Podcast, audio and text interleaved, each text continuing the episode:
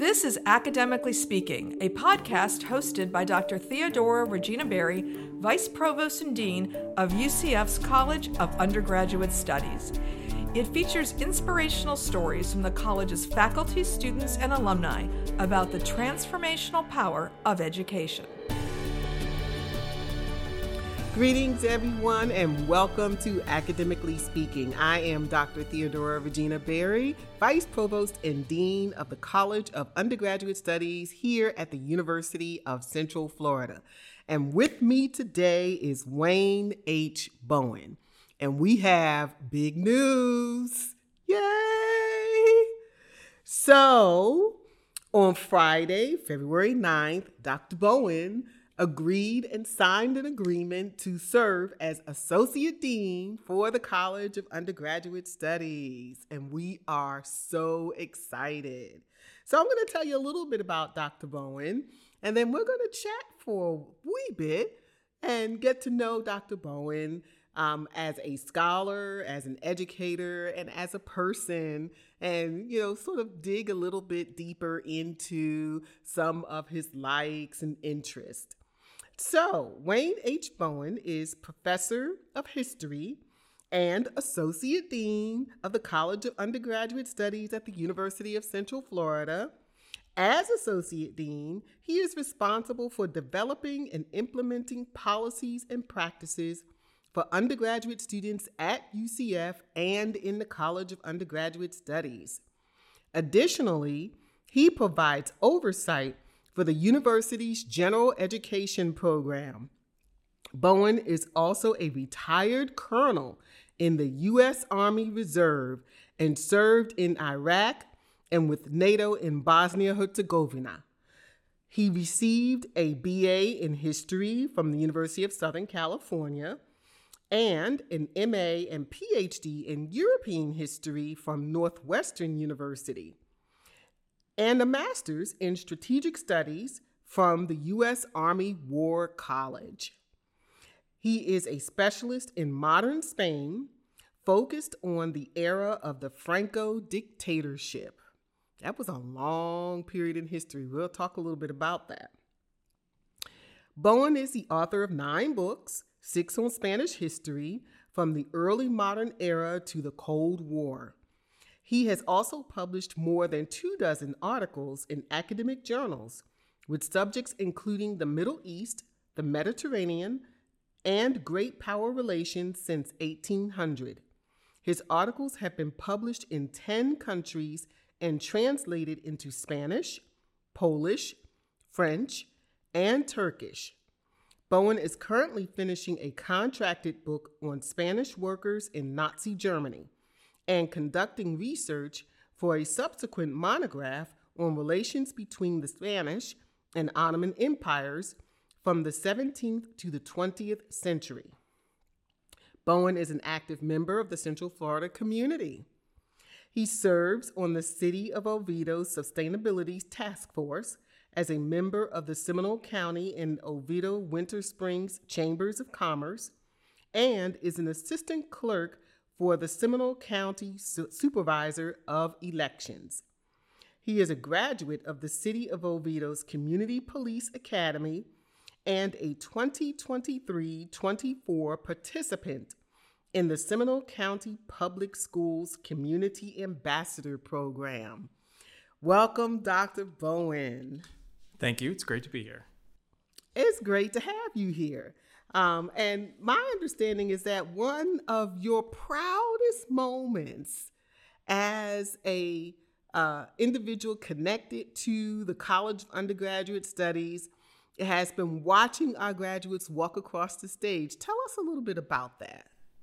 Well, uh, one of the great things we have in this college is we take students who sometimes have a dream that doesn't work out. We help them rediscover a new dream. And so a lot of the students who come to us think that they have no way to graduate from UCF. They started on in a degree or a major and they they encountered something, some obstacle they couldn't overcome. And so to see those students cross the stage, that's real victory for them. And and I would get most excited by the students who cross with no bling, no awards, no honor society, because I know that for them, the victory is just crossing the stage. And, and for so many of them, they're first generation students. So they're the first one in their family. And so it's a victory not just for them, but for everyone. And they'll often have nephews and cousins, uncles and aunts who say, Well, if you did it, I can too. And so it can have real ripple effects across generations. And your insights for, on that experience come from your time having served as director for the Interdisciplinary Studies program. Tell us a little bit about that program. Right. So, uh, interdisciplinary studies is an incredible major, and uh, where students can put together two or three different things. If they have multiple interests, or they start in one area and are changing to another one. Um, and so it's great to see those students come in, um, often kind of lost, uh, and to say, you know what, we can build on what you've already done, and we can help you find a future in a career, in graduate school. Uh, and we have other majors as well. You know, for the general studies degree, it's for students who just need to finish. They've often changed majors multiple times, changed institutions multiple times, and we tell them this is a way for you to finish as quickly as possible and then go on to achieve success. And and as we know, most jobs that require a degree don't care what your major is. And so it's mainly the thing here is just to finish. And of course, we're excited by our environmental studies program, uh, which next year will award the 400th degree since it began uh, six years ago. It's grown so much, we're now going to expand it into two new degree programs that we could talk about later if you'd like. Absolutely. And, and thinking about um, our uh, interdisciplinary studies programs, um, what might be three words that you would use to describe the students who are in these programs? Well, I think self directed for sure. I mean, many of them will come to us from majors in which they, the departments or colleges said, these are the courses you're going to take, and they'll be very similar to the students sitting next to you in the classroom. When they come to us, though, we help them find a pathway that's unique to them. In fact, we, we've, we've looked at this. No two students in our college take the same list of classes.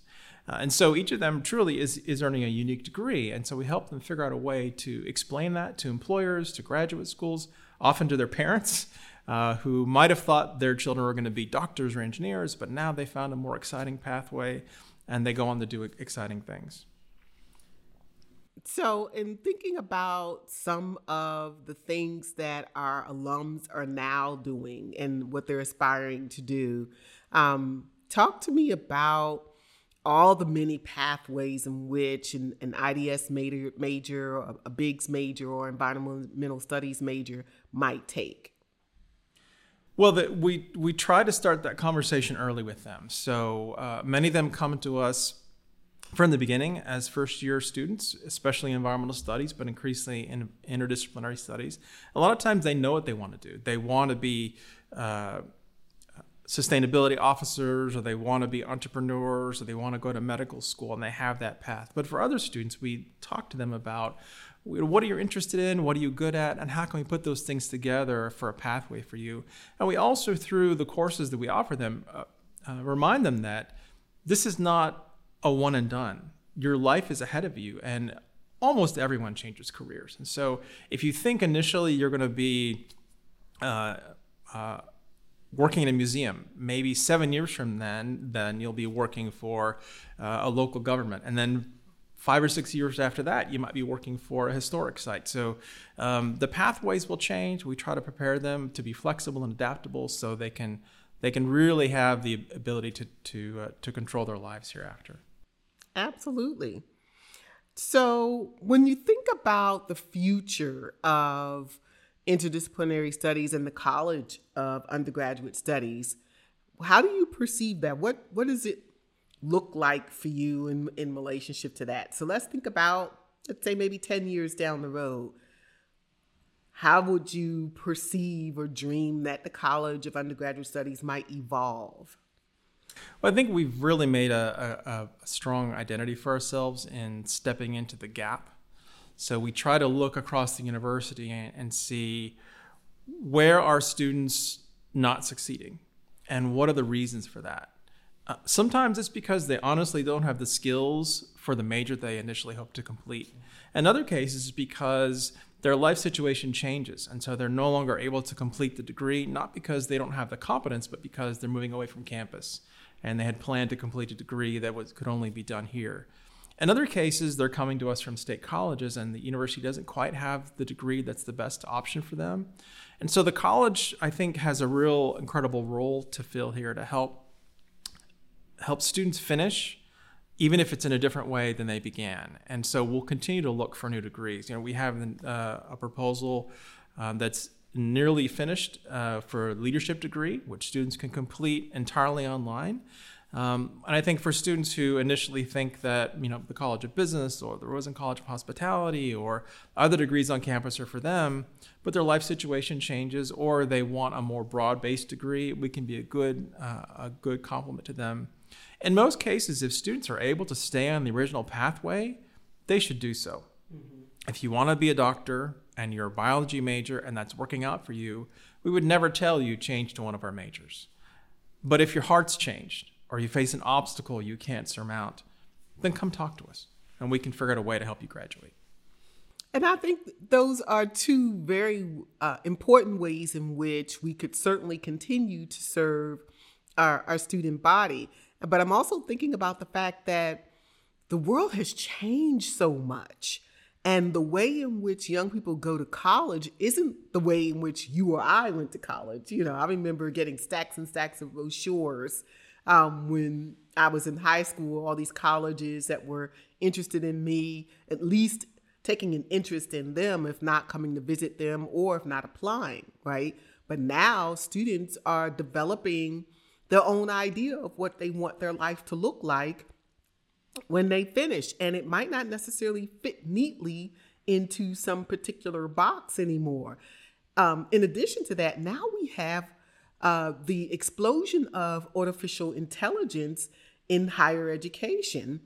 And students are using it to their advantage to develop ways in which they can now sort of see the world and all the things that they can do. Um, how do you think this sort of expansion of development and access to knowledge will change the way the College of Undergraduate Studies functions? Well, I know we've heard from some of our uh, admissions uh, folks that students come really interested from the beginning in finding their own pathway, and they're interested in three or four different things. And rather than picking one major or two majors where they'll be here for five or six years, they're interested from the beginning. And so uh, we're really seeing a shift with interdisciplinary studies, BA and BS, to students choosing it earlier in their career uh, in some cases, figuring out from the very beginning that they don't have a pathway that fits one of the existing majors. And so I think we can be there um, to say this is an option for you. And you can take courses across multiple colleges and you can add minors and certificates and still finish in four years in a way that prepares you for this world that's changing so quickly. Um, and again, you know, it, it, it's we just need students to be aware that you may have a job in mind that you want to do, but that job may not be here in five years. Absolutely. You may have a graduate program in mind, and that graduate program may not be here in five years. So spend your time developing the skills and the interests that will enable you to be adaptable. Um, and then hopefully you'll be able to go on and, and continue to learn throughout the course of your life as the world changes. And and we're seeing where now even young people are putting things together that we wouldn't even imagine that the two things would fit together neatly. And yet, as they are developing these ideas about, well, for instance, um, my niece who is in college um, is very interested in theater and drama, but wants to focus more on directing, but is also looking at creative writing and also looking at African American studies. And one might think, how well do those things fit together?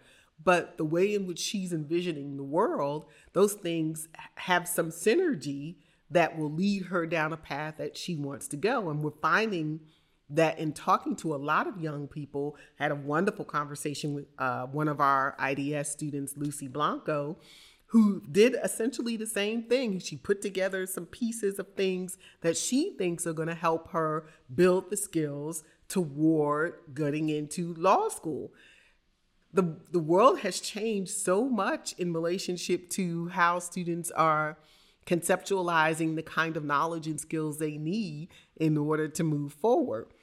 So I want to talk a little bit more about your experiences. Um, and do a bit of a shift in this conversation. Uh, you retired from the Army Reserve.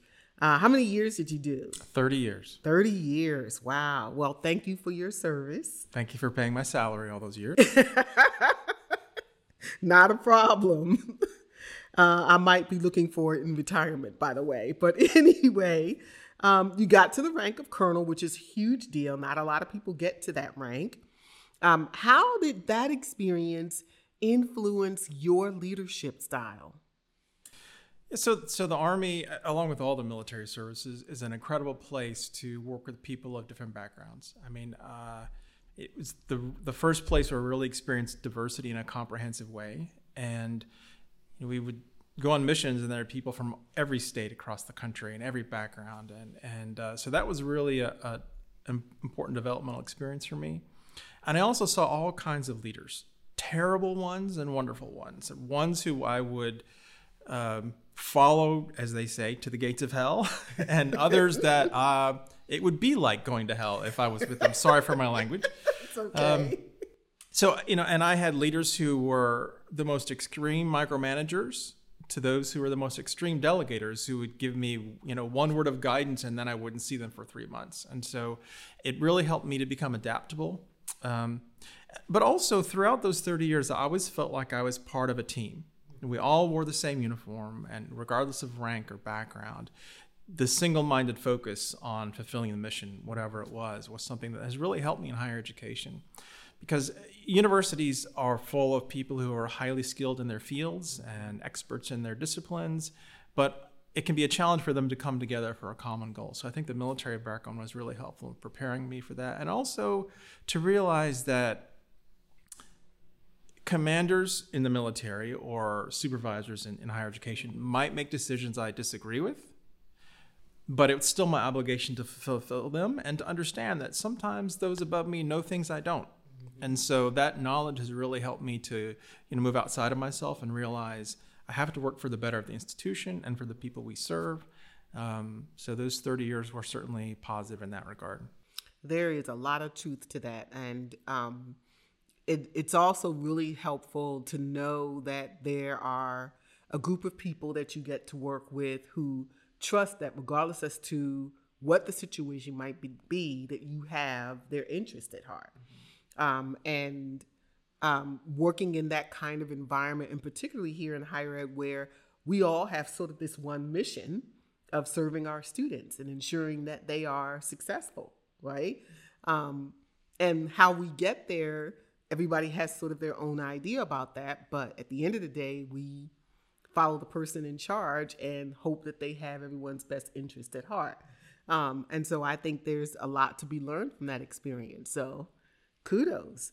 Um, so let's talk a little bit about uh, your uh, scholarship.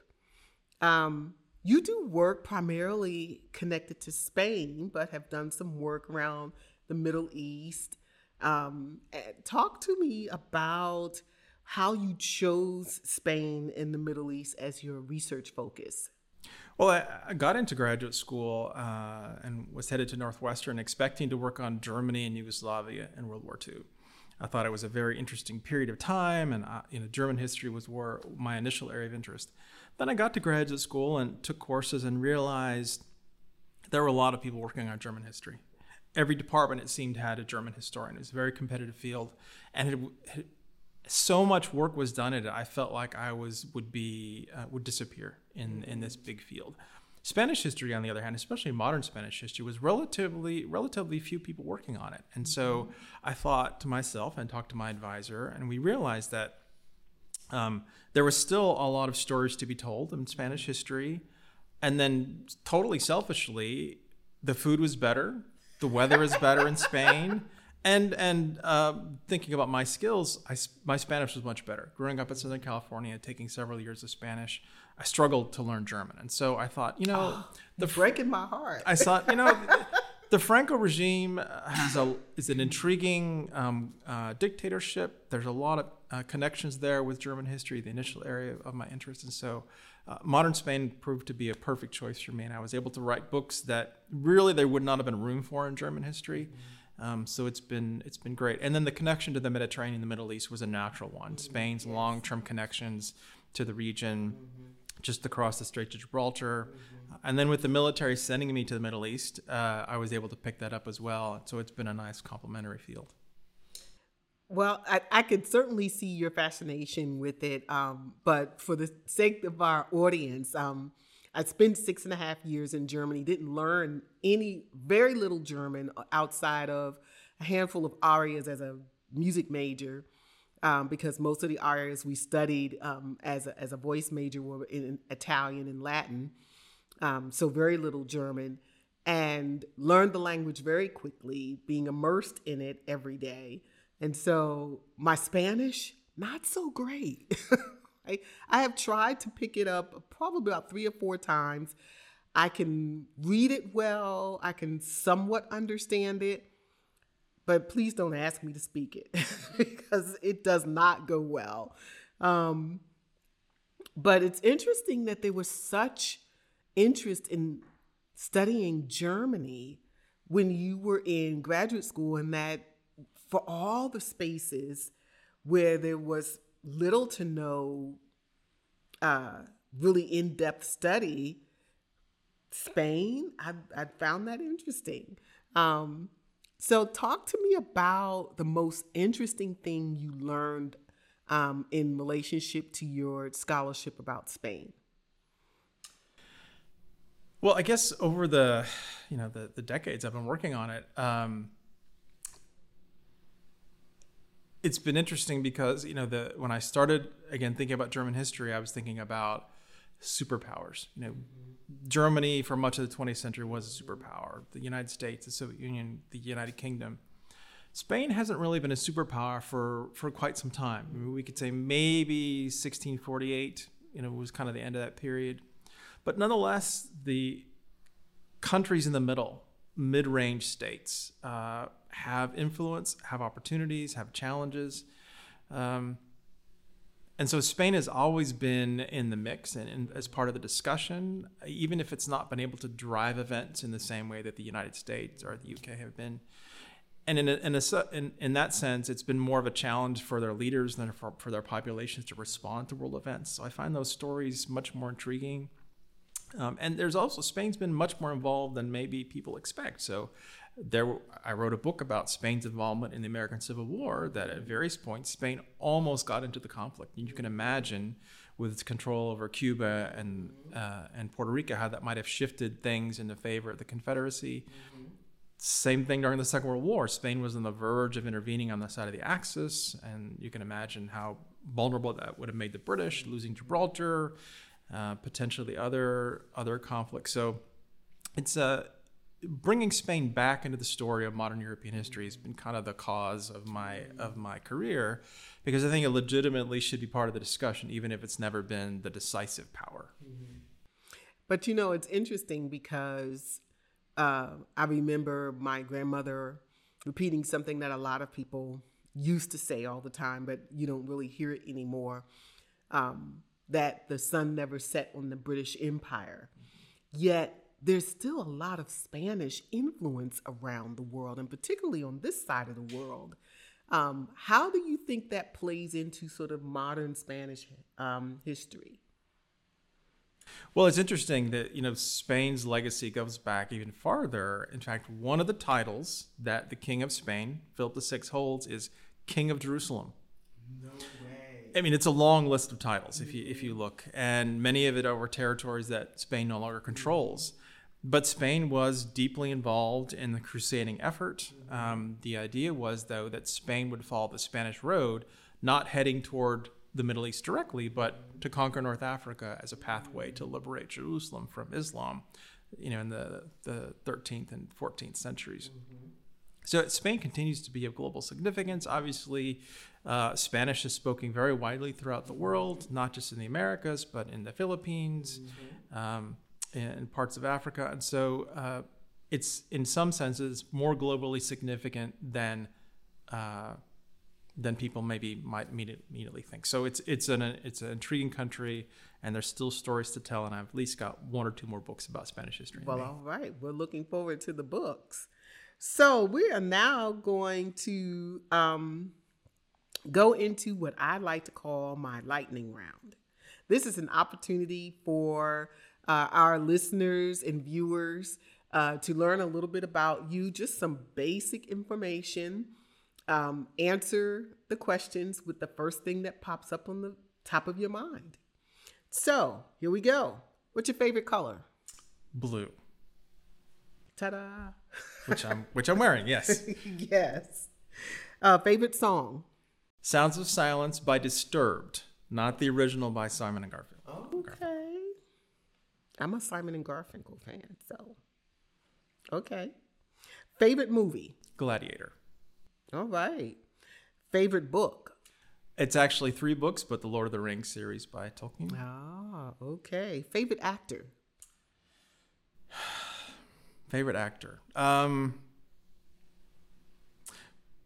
that's a hard one. Uh, I guess I would say, uh, going back to Gladiator, maybe Russell Crowe, and he's continuing to have interesting roles, so we'll, we'll go with that. Okay. A favorite author? Well, if I can't say Tolkien again, um, then I would say H.P. Lovecraft. Uh, Horror. Now, some of his stuff is challenging and problematic, but I think his his uh, no one writes like him. Mm-hmm. Okay. Favorite actress? Mm, Emily Blunt. Okay. Uh, favorite singer? Well, it depends on my mood. I mean, sometimes I'm listening to uh, uh, harder stuff like uh, Metallica or Avenged Sevenfold. Um, when I'm trying to calm down, maybe Adele. Uh, it just just really depends on what I'm looking for. Hmm. Okay. Favorite thing to do on a Sunday afternoon? Well, I uh, do like going to the movies with my wife. Um, occasionally, I like to play war games with friends. So, um, hanging out at home with the kids. Um, yeah. Yeah, that sounds good. All right. Um, and last but not least, um, favorite television show. Well, um, again, it depends on my mood. Uh, I'd say right now, um, what we do in the shadows is a pretty, uh, pretty fun series to watch. Um, I, I like science fiction, so uh, I'm waiting for the next season of Andor on Disney Plus, which I think is the Andor is the best Star Wars by far, movies or series included. Okay. All right. Um, so I have two final questions for you. The first one is What advice would you give current college students? Um, it may sound like a, a strange thing to say, but but hold on to your dreams, but don't live in them. In other words, focus on the thing that you have to do today to keep making progress. It's wonderful to dream about the days, you know, five or ten years from now when you're gonna you have your your vision. But what assignment do you have to do today? Who do you need to talk to? What project do you have to get finished? How can you do something toward that today? All right.